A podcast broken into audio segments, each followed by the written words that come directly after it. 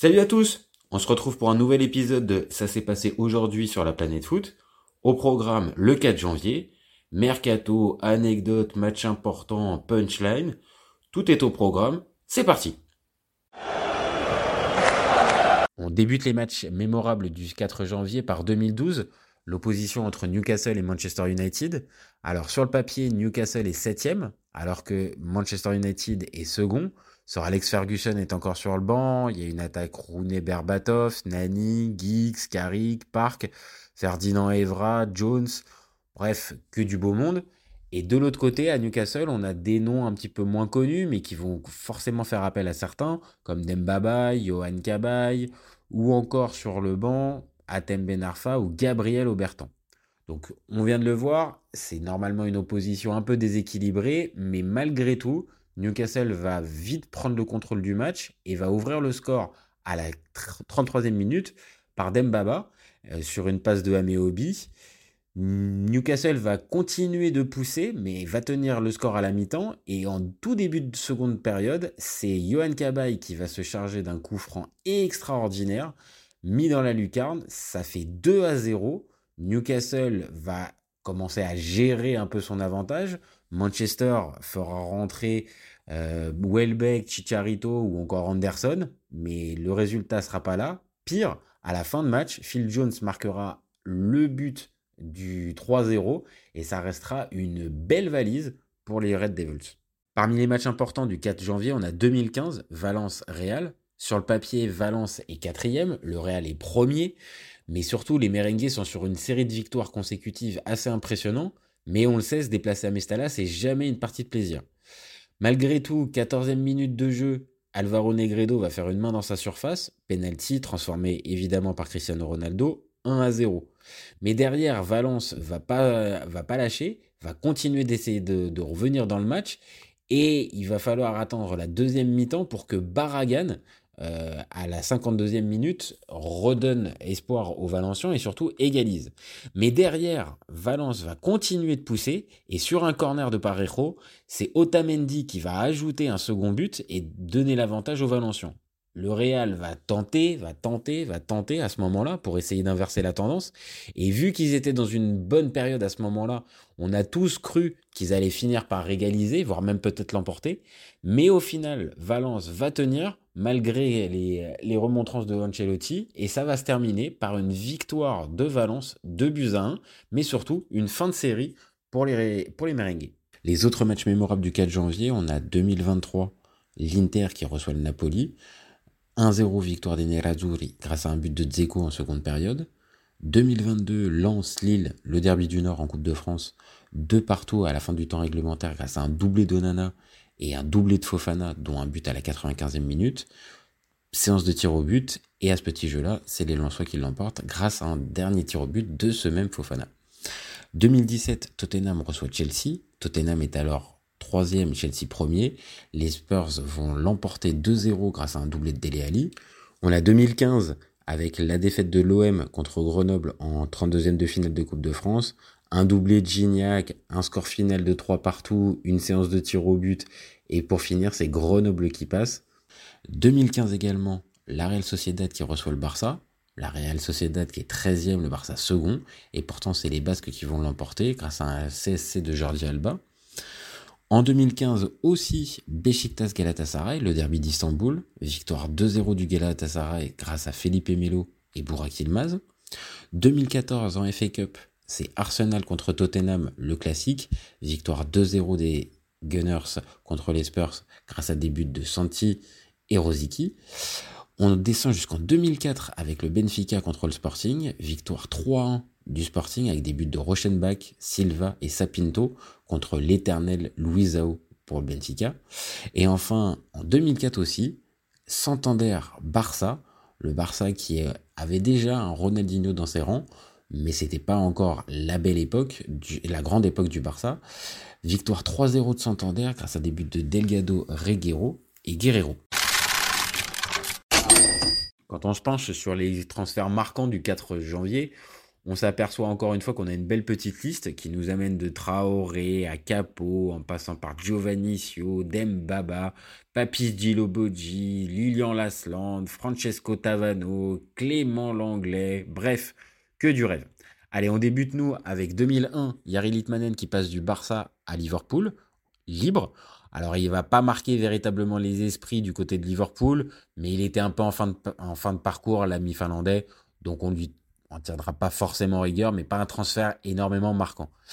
2006, par contre, là, c'est Antonio Casciano qui passe de l'AS Roma au Real Madrid. Il n'aura pas forcément marqué l'histoire du club. Par contre, du côté de la ville de Madrid et de la rubrique extra-transfert, oui, là, il y avait un petit peu de monde.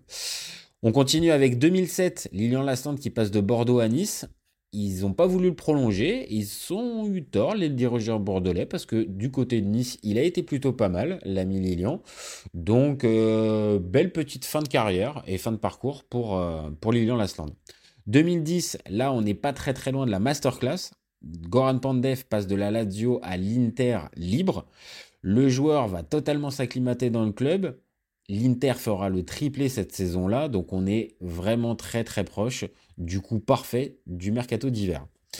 On continue avec 2013, Mathieu Debuchy qui passe de Lille à Newcastle contre 6,4 millions d'euros. Malgré le fait qu'il ne va pas rester très très longtemps, il va laisser un bon souvenir du côté de Newcastle. Et du côté de Lille, on sera content d'avoir récupéré un bon petit chèque, donc tout le monde est content, transfert gagnant-gagnant. En 2014, là par contre, Guillaume Haro part de Chine du Dalian pour aller à Bordeaux libre. Il était complètement sur la sellette en Chine, l'ami réunionnais. Donc il vient se relancer en Ligue 1. Bon, il ne va pas marquer véritablement les esprits, mais il va faire un parcours assez honorable. Donc il relance sa carrière et derrière, il signera en Suisse du côté des Young Boys. On continue avec 2016, c'est Alexander Sunderlund qui passe de Rosenborg à Saint-Etienne contre 2 millions d'euros. Les Verts pensent avoir trouvé un buteur. Bon, ça sera un peu plus compliqué que ça. Il ne va vraiment pas marquer les esprits. On poursuit avec Clément Langlais qui passe en 2017 de Nancy à Séville contre 5,4 millions d'euros. Belle vente pour les Nancéens qui, même limite, peuvent s'estimer un petit peu lésés. Ils auraient pu avoir un peu plus. Mais quand même, ça reste une jolie somme. Et pour Séville, c'est un très bon coup. Il sera revendu quelques années plus tard du côté du Barça. Donc, encore une fois, du gagnant-gagnant. 2019, c'est Dominique Solanke qui passe de Liverpool à Bournemouth contre 15,4 millions d'euros. Alors certes, en ce moment, Solanke, il est en train de montrer qu'il les vaut largement, les 15,4. Par contre, il y a eu un peu de retard à l'allumage. Donc, on va dire c'est un peu mitigé pour arriver à dire qui a fait la meilleure affaire dans cette transaction. Enfin, on termine avec 2021. C'est Joachim Mehle qui passe de Genk à l'Atalanta contre 13,7 millions d'euros. On l'a vu, il a été très très performant et il a été important dans les succès de l'Atalanta. Donc, une belle opération pour l'Atalanta et pour Genk qui récupérait aussi un beau chèque. Parmi les punchlines célèbres du 4 janvier, on débute avec Christophe Dugarry qui déclare en 2000 à France Football « Avec Zizou, on était prêt à rester 10 ans. On se voyait bien rester jusqu'à 34-35 ans. Mais Afflelou a refusé car son intérêt était de nous vendre. » Alors, on n'est pas obligé de le croire, Christophe, parce que pas sûr que Zidane reste jusqu'à 34-35 ans à Bordeaux. Mais bon. On poursuit avec Kamel Meriem qui déclare, là aussi dans France Football en 2005, « Il y a un train à prendre pour les Bleus, je suis prêt ». Bon, malheureusement, il y a eu un petit problème au niveau de la prise de train parce qu'on n'a pas senti que Kamel, il était là avec les Bleus. On poursuit avec David Ginola qui nous dit, en un claquement de doigts, on est passé du paradis à l'enfer.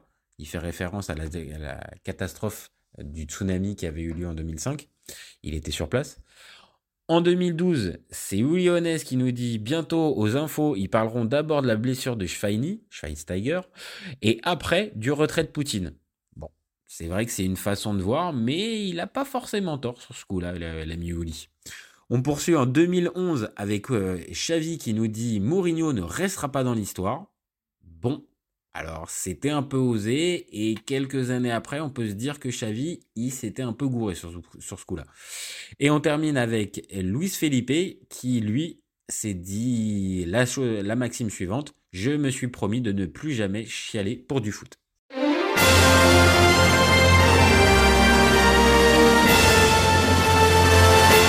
Ça s'est aussi passé le 4 janvier, on débute avec l'année 2000, France Football qui sort son fameux « Les 100 qui feront l'an 2000 », mettent en premier Jérémy Aliadière, pas forcément une nécre sur ce coup-là, France Football.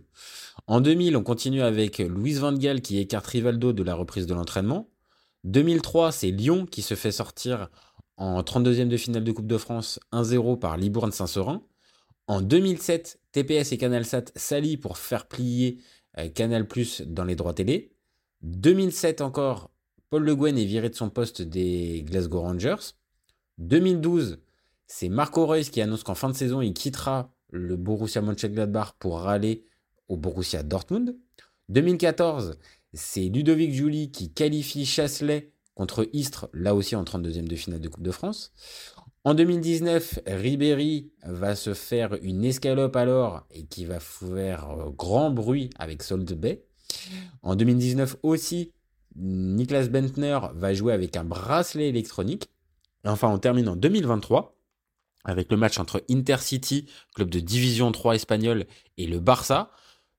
Score à la fin des 90 minutes, 3-3. Il faudra un but d'Ansu Fati dans les arrêts de jeu, dans la prolongation, pour donner la victoire finale du côté du Barça. Enfin, on termine avec l'anniversaire du jour. C'est Mikhailo Mudryk qui est né le 4 janvier 2001. Et voilà, c'est fini pour l'épisode du 4 janvier. Alors, si t'as aimé, tu sais ce qu'il te reste à faire. Tu likes, tu commentes, tu partages. Et surtout, tu gardes en tête qu'au FC Copains, on est ouvert toute l'année. Ciao les copains!